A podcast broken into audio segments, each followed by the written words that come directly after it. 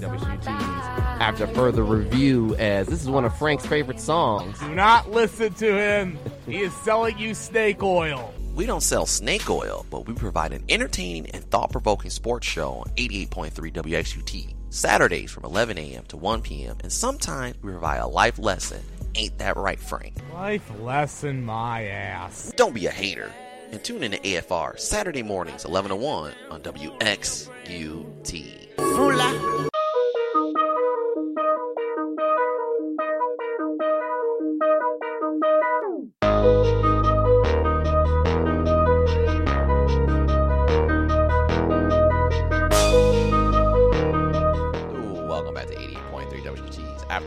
review, we're back here with Frank and David.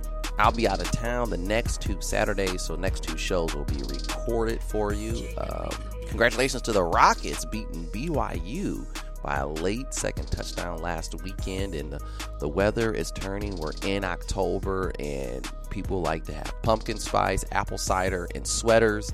And also, we talk a little bit of football as we're pretty much in the midst, in the middle of the football season for high school, uh, college, kinda, and then with the NFL about week five. Forgot making picks for the NFL pick them as David did last week, so obviously he'll be in the lead.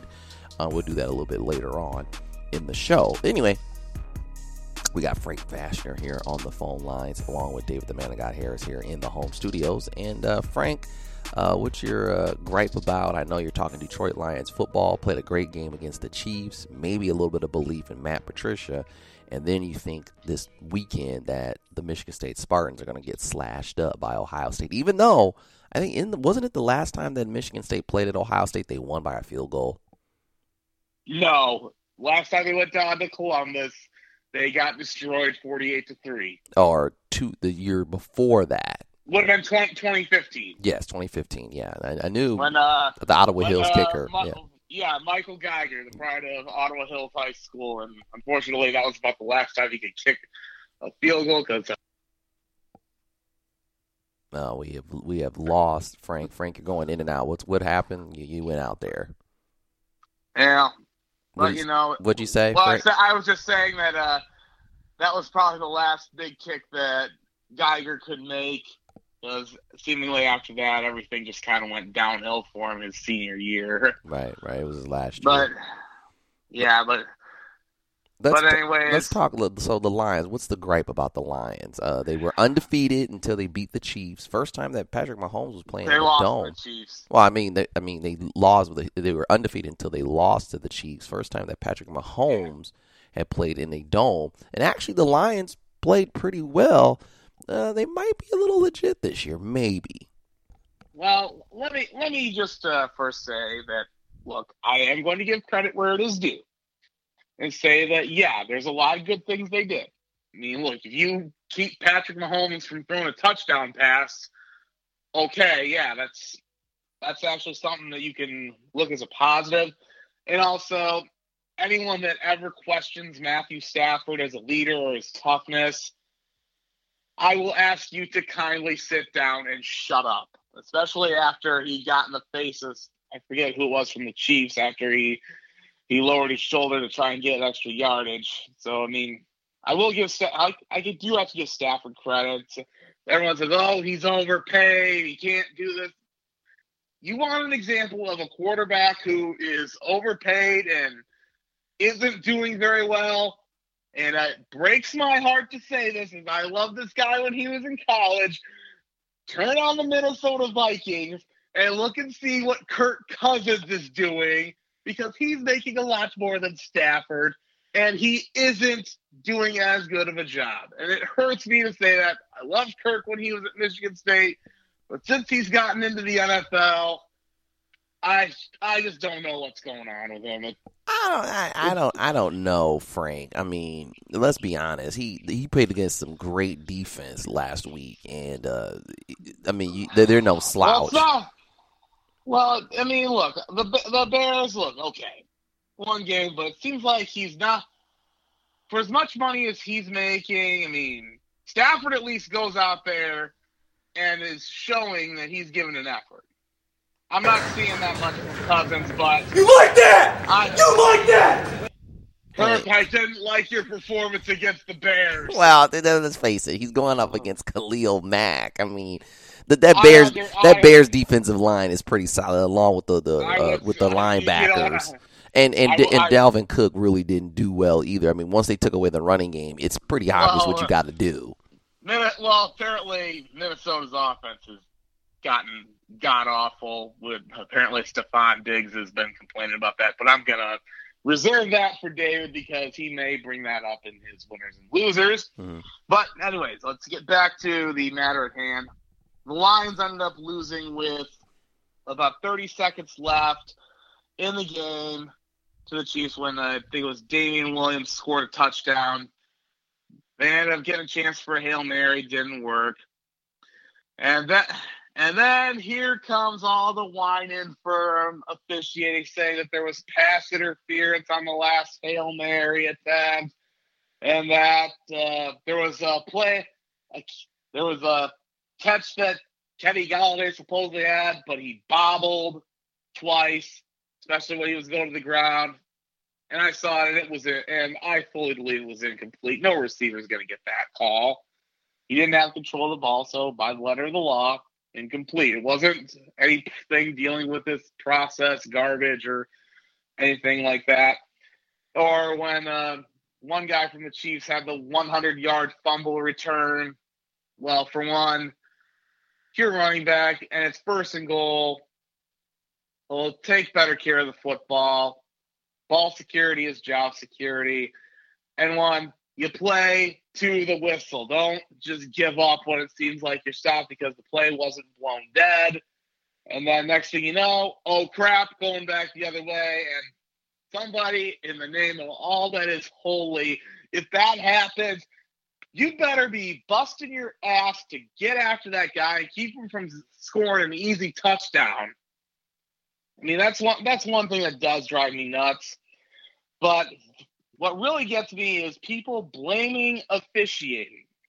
And I have said this time and time again, and I'm going to say it again here. And Derek, please cue up the life lesson music because I believe there is a life lesson that needs to be given out here.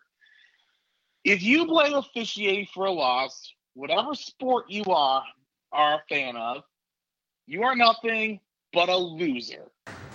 Oh, you don't like You like that? You like that? So basically, what you're Kurt, saying is shut up. right. So basically, fans, because fans do do that. You like that? You like that? And they get on the referees and and uh, actually, when we do play this life le- uh, lesson music, there was some people that were upset. I don't know if you guys have heard about this. It happened in Toledo um, Thursday night. A football game was canceled at halftime because. Uh, Oh, between uh, Scott and Rogers. Yes, and some people applauded the referees, and some people said the referees let the game get out of hand. Well, um, I mean, look, I would have to see some footage to um, really make a full ruling on that. But I mean, But we, we've we've talked about it It here is on the- it oh, we've talked about it here on this show that you can't Yeah, blame the refs. yeah, you can. I mean, you, in that in that instance, if you want to blame somebody, blame the players that were running their mouths and acting a fool. The refs are only doing their job and enforcing the rules. That if they told them multiple times to cool it, and they didn't listen, whose fault is that? But I got to tell you this though, Frank. In the NFL, and, and and this was a slippery slope, and I think we talked about that here on this show, is that reviewing certain plays now that are judgment call, calls is opened up a very bad can of worms, and I've noticed it in the NFL. It's, it's the that. game. The game is getting slowed down now to the point where it seems like the referees are kind of taking over the game. It's just like the thing of, well, you can call holding all the time when it comes to the alignment. Now all of a sudden it seems like they're calling holding all the time. They're calling this, or someone makes a good play, then the play has to come back because supposedly the guy got hit in the back, but he really didn't get hit in the back because the referee had a bad angle. I'll have to admit, this season the refereeing has been a little suspect. Usually I don't like to blame the refs, but it has been a little suspect. And look, I will. I know I'm. I may sound like I'm going back and forth on this, but yeah, I will admit there has been some stuff that has been called that shouldn't be, and vice versa. Case in point, last year's NFC Championship game and that debacle when there was no pass interference called. Called, and I, I even said to my family in Louisiana, I said, "Look, that that missed call was absolute garbage, but that's not why the Saints lost the game. You got to be good teams and winners play above that stuff. Mhm. Losers just complain, pain about it.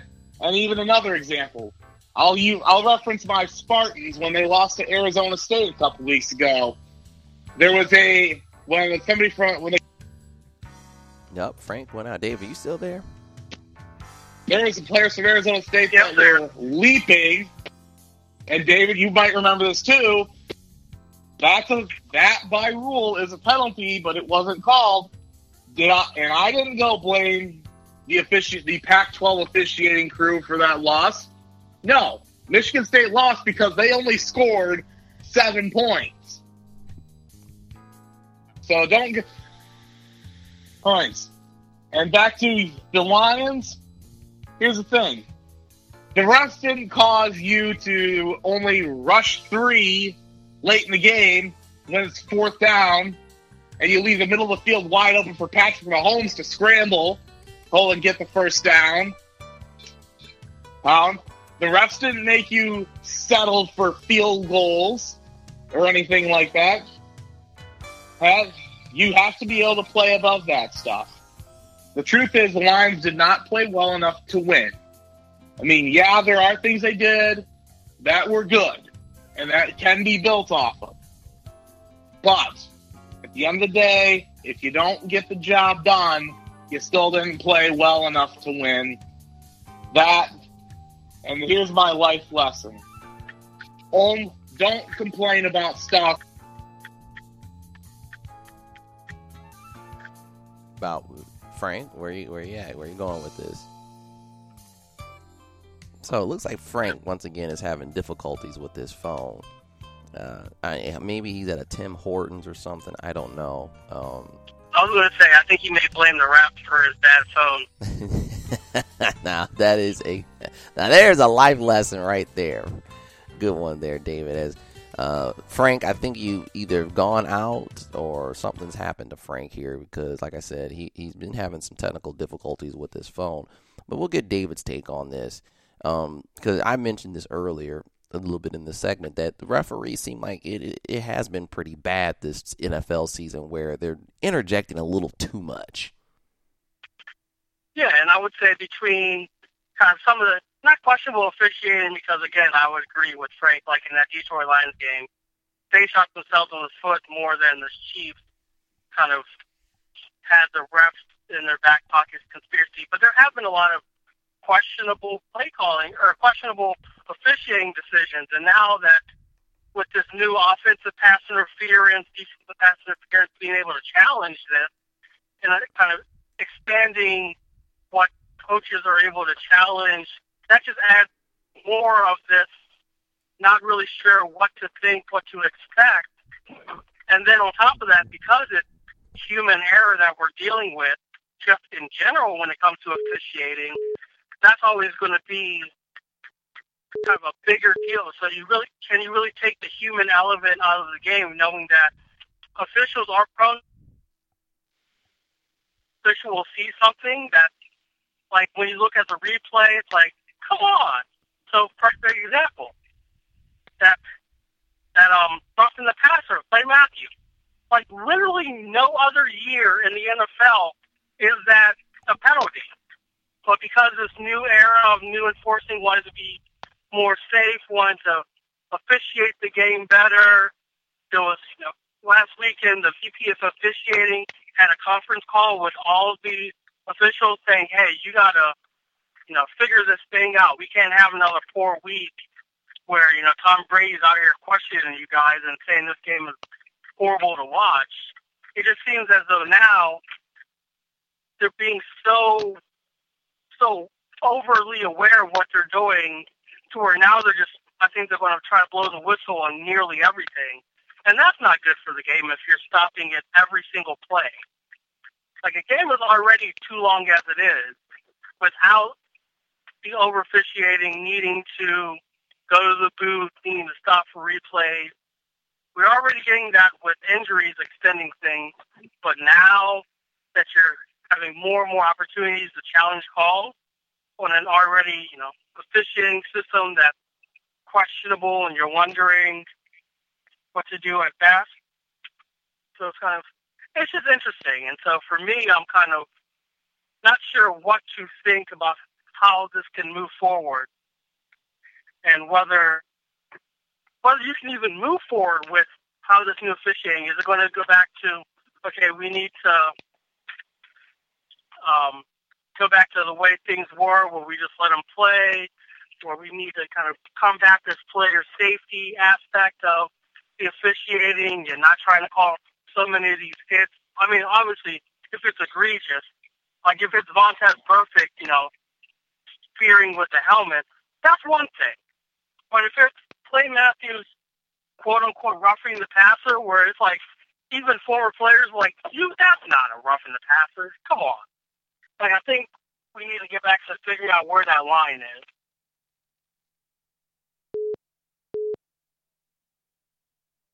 That was that was a good one uh, there, uh, uh, David. And once Frank, what's going on with the phone, man? Uh, I don't know. I think it was just uh, my phone was connected to my jetpack, and uh, for some reason my signal cut out. But I disconnected from that. Now I'm good. So Okay, hopefully good. it holds out. So. Okay, all right. So we, we got all of the insight with David. Uh, Frank, what were you? I just totally forgot what you were really much talking about because I, I thought maybe you were at Tim Hortons or something, and the phone was just cutting. No, no, no. I'm I'm at home right now. Oh, okay, okay. Yeah, but I, I mean, as I, as I was saying, in my li- my life lesson that I gave, don't complain about what you can't control. All right, you can only I mean, control look, the you know- controllables. Yes, exactly. Then that was essentially life lesson number 2020 from me.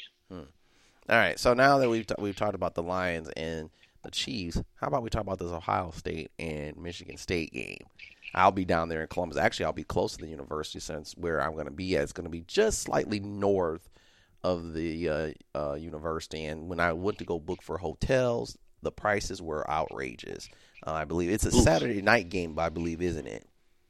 Yeah, it is 7:30 kick on ABC. and I'll make sure to stay far away from Ohio State University as, as much as possible. Um, but anyway, uh, for one, you, your thoughts on the game is that Michigan State is pretty much going to get the Rick rolling. But you had an interesting take that you talked with me and David about, and what's that take about Ohio State's coach?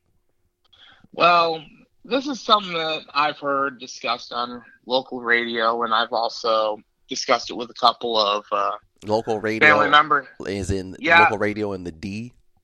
Yeah, this is some, this is something I heard Valenti bring up, and I've brought the same thing up to a couple of uh, Buckeye fans. Ones I know very well. One is a current volleyball player at Dundee. I was talking with her last night, Mhm.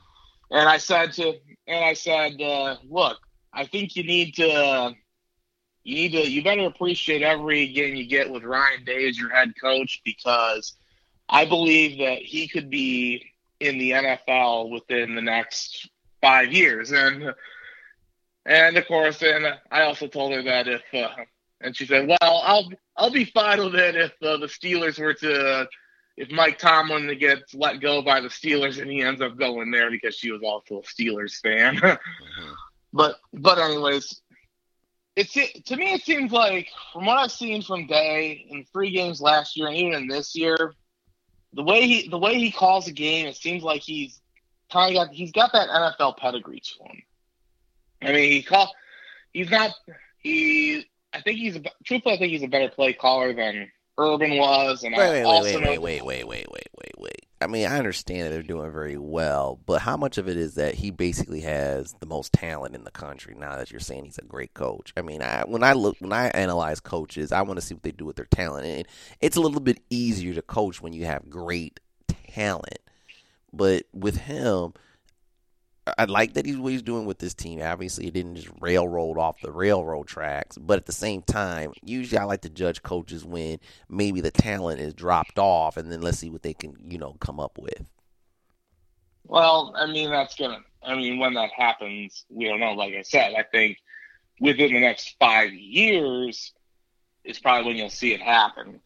Because right, I mean, I'll get to Ohio State's talent in a minute, but I mean, but I was talking with uh, my cousin Don, who's an Ohio State fan, a couple weeks ago, and he said that the one thing that Day has done is simplified Ohio State's defense because he told me that when Urban was coaching and he had whoever his defensive coordinators were put in a really complex scheme that would be tough for pros to learn and take them a long time. And Day comes in and says, Hey, you know what? We're going to make it simple. Do the KISS philosophy, keep it simple, stupid. And it's paid results. And I also spoke with another Buckeye fan I go to church with, and he mentioned this about Day. He said, as that in his, his his office is pretty much open. Anybody on staff or players says, "Hey, we're a family here. If we need, if you need to talk to me about something, come on in." So I just want that's one thing I just wanted to throw out there as well. Mm-hmm. So it seems, I mean, it seems like he he's he's been running the program differently. He um, he's a little bit more open to ideas uh, and adapting. So I think within the next, I think truthfully in the next five years, and he could be someone whose name could be mentioned for an NFL gig. I mean, I'd like, I would like to know what David thinks about that. What do you, think, David? Next five years, you think Ryan Day could be in the NFL, especially could he be the guy who replaces Mike Tomlin down the road? Well, I think in terms of kind of within the next five years. If he's a coordinator position, I think definitely because NFL teams are always looking to kind of scour the college ranks to find new offensive coordinators, defensive coordinators, just so they can kind of get into that talent pool of kind of leading an NFL caliber offense. But in terms of a head coach, I really, I really don't think that Ryan Day. I don't want to say he's not head coach, NFL coach material, but it's a different kind of beast altogether. And even for someone as innovative as Cliff Kingsbury is finding out in Arizona, you can't just do what you think is going to be a revolutionary offense in college and then bring it to the NFL. Now, granted, the Kingsbury situation is different because he's more of a kind of running gun spread offense, which is how the NFL is leaning at the moment towards trajectory. And I don't think Ryan Day has, like, he may have it in him, but I think his is more run the ball, run the ball, run the ball, which has been the MO of Ohio State for at least the last decade or two, maybe even going back to the Clarete. Well, like hold on. Had... David, hold on for one second. I mean, you mentioned Ohio State running the ball. Well, I don't think there had been so much just run and run and run some more because I'm gonna because I mean we look at look and see what Justin Fields done. I mean he's done very well throwing the ball. In fact, I'm to pull his numbers up right now. Just give me a second. I mean, yeah, they have guys like Dobbins and uh, Master Teague. That's T, not Master P, for anyone listening. Yeah, I got it. Uh-huh. I had, sorry, I just had to make a throw a little pun in there. but Fields on the season, he's completing just a shade under 70% of his passes. 1,092 yards, uh, 16 touchdowns, no picks, and his QB rating 194.4. Uh, so I think, so I mean, Fields, he's got a quarterback that can actually throw it. And some are saying that Fields may be the best QB to ever play at Ohio State. I would say he's definitely in conversation for that. Because I don't, I, I say he could easily surpass Dwayne Haskins and break some of his records as I mean, well. But that just goes to show you the you know caliber of Ohio State quarterbacks that have come through over the past couple years. And again, like people like automatically go to stats, but has Ohio State actually left the state of Ohio in any of their games yet this year?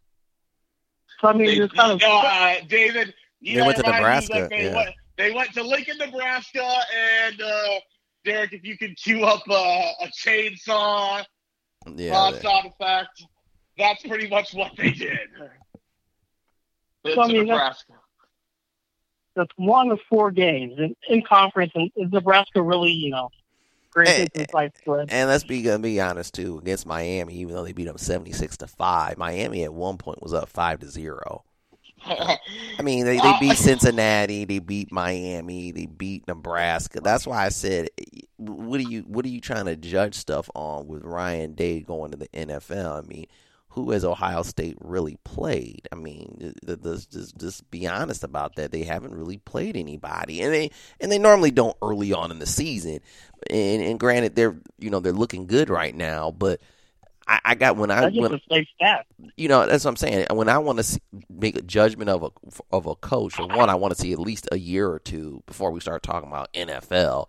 Three, I want to see what is he what is he going to do in bowl games? What is he going to do when um, a team has a full month to you know basically game plan for him? What are you going to do for in game adjustments when there's some adversity? I mean, that's the stuff that I'm I'm I'm, I'm looking for, and I can't just sit there and say, uh, you know, oh well, uh, uh, he's he's NFL material. That that just that's just not really pop, plausible. Um, is there an is there an afternoon NHL game that I see? Hmm.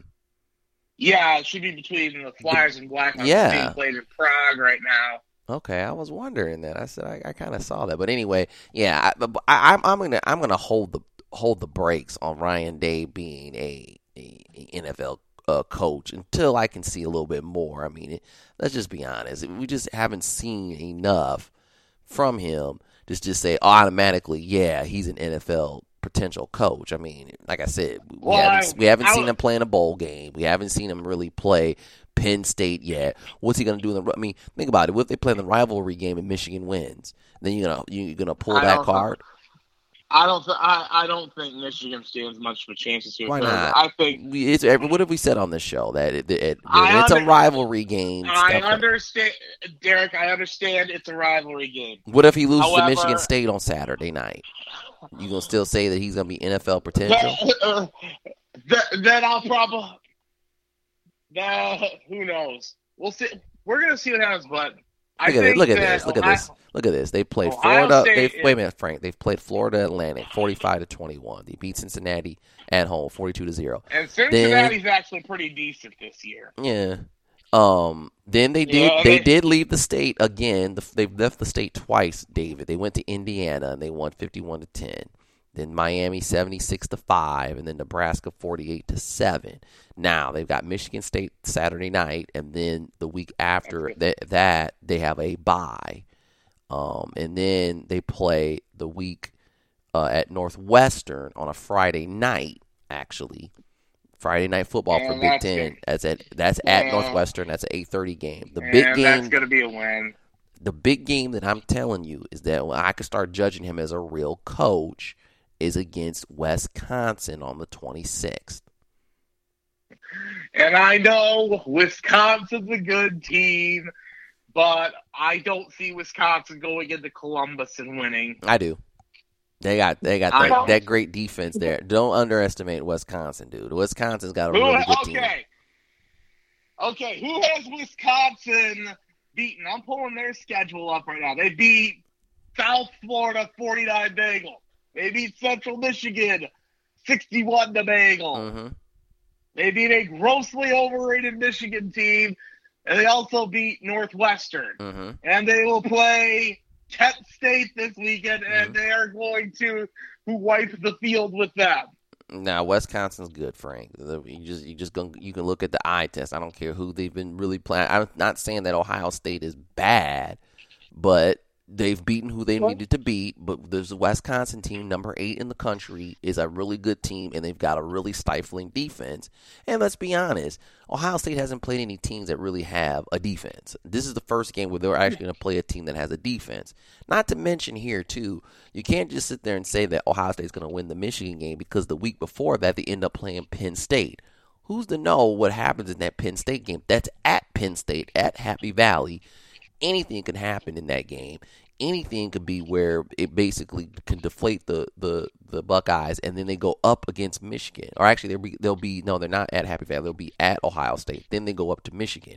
That's two tough games right there. That's where I'll start to, to, judge Ryan Day's coaching is when because obviously Maryland Rutgers that's gonna be that's gonna be mop up duty. But you got Wisconsin, and I wouldn't even really, I wouldn't really take short notice of Northwestern. They're tricky at home. Northwestern, Nor- they're really Uh, tricky yeah, at home. Northwestern cannot score in a whorehouse. But then again, they're at home and they always pull up some magic. You know, Pat Fitzgerald somehow, some way pulls up magic with that team. So right now they've got three games I feel that are pretty decent games: Michigan State, Northwestern, and Wisconsin. Wisconsin being the better of the three. Then they have Maryland and Rutgers. Those are almost like bye weeks. But then they have Penn State and Michigan. Now, is Ohio State the better team than Michigan? Yes. But it's a rivalry game. Anything can happen in a rival ga- rivalry game. Not to mention also that the week before you're playing a really great or a really good Penn State team. So it could be possible. Would it likely happen? Probably not. But then again, you don't know who could get injured in any of these games that, that's at a key position. That's where I want to see Ryan Day. What is he going to do when if he loses a, a starter and you have to make some in-game adjustments, or even if you have to make some game adjustments the next game to replace all that talent? I mean, that's the stuff that you start looking for in coaching. Right now, they're beating teams. It's great. No one. I'm pretty sure everyone was going to predict that Ohio State was going to be five and zero at this point. I mean, let's let's let's be honest. At least five and zero before Michigan State. Yeah. So what? So that with saying that, what has Ryan Day really done to show that hey, he could be a NFL coaching prospect? I, I don't, I don't, I don't see it. I think you're gonna you'll you'll end up I think you're probably gonna end up seeing it, like you said, probably in the next few weeks. And like and like I said, it's not gonna be after this season where NFL teams are gonna be calling him. That's why I said probably closer to within the next five years at a minimum. Um it'll it'll show. In fact, I'll even just come out and say this that this is an Ohio State team that may possibly be able to dethrone Clemson or Alabama. Keep in mind, Clemson hasn't looked that good in some of their games, and it looks like they have closed the proverbial gap that Alabama has. So, who knows? Maybe they get it. Maybe they get into the playoff this year. Yeah, the they, Big Ten they- they could, they could get in. I could see them getting in the playoff. They could win a national championship. And you're saying that he could be NFL potential uh, coach, but then people are going to say, well, that was Urban Meyer's guys, though. That's not really him recruiting or, or Okay, anything like that. uh, I mean, that. Let- let- okay. Here's where I'm gonna say timeout because they can say, "Oh, those are Urban Meyer's guys," and I'm gonna disagree with that because Urban said this once. He said, "When you take over a program as a head coach, those guys who were there, become your they guys. become your guys." Urban said that and came straight from his mouth, and also Justin Fields that isn't necessarily one of Urban's guys because he came to Ohio State after Urban decided to hang it up. well, because he couldn't beat out somebody in Georgia. right.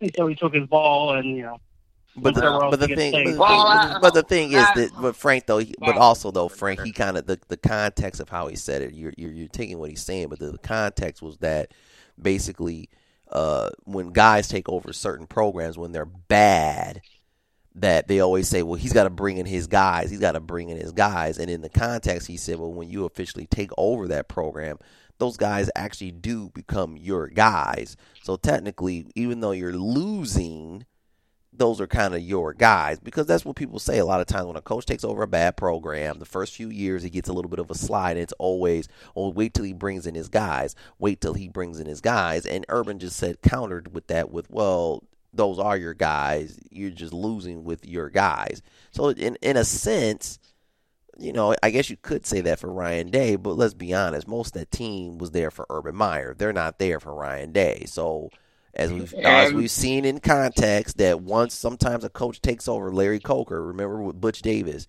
he took over, won a national t- title, but most of those guys were recruited by Butch Davis. Then once Larry Coker started losing those guys in the NFL or losing those guys because of, you know, they they did their 3 to 4 years, where did the Miami program go? But I'm also going to add this in. I would say some of these guys ended up playing for Day when he was the interim coach last year in a few games, and I would say that he is prop. I would say that there are guys that he has recruited. So I think you can also say that some of these guys are his as well. Right. So let's just say so. I mean, it's pretty much more of he and Urban both uh, worked on the project together, and then when Urban said it's time for me to go, it's all yours. They pretty much identified uh, what he what he could pretty much do what he wanted to do, who philosophy wise, but I mean, it's really he he didn't. It's not like he came in and made wholesale changes on offense. I'd mentioned that yeah, he did change up some things on the defensive side of the ball, uh, in terms of plays and style of play and things like that. But I think it was also for the better. Right. I mean, I think You like that? I mean, we'll, You like that? That's basically Ryan Day. Basically.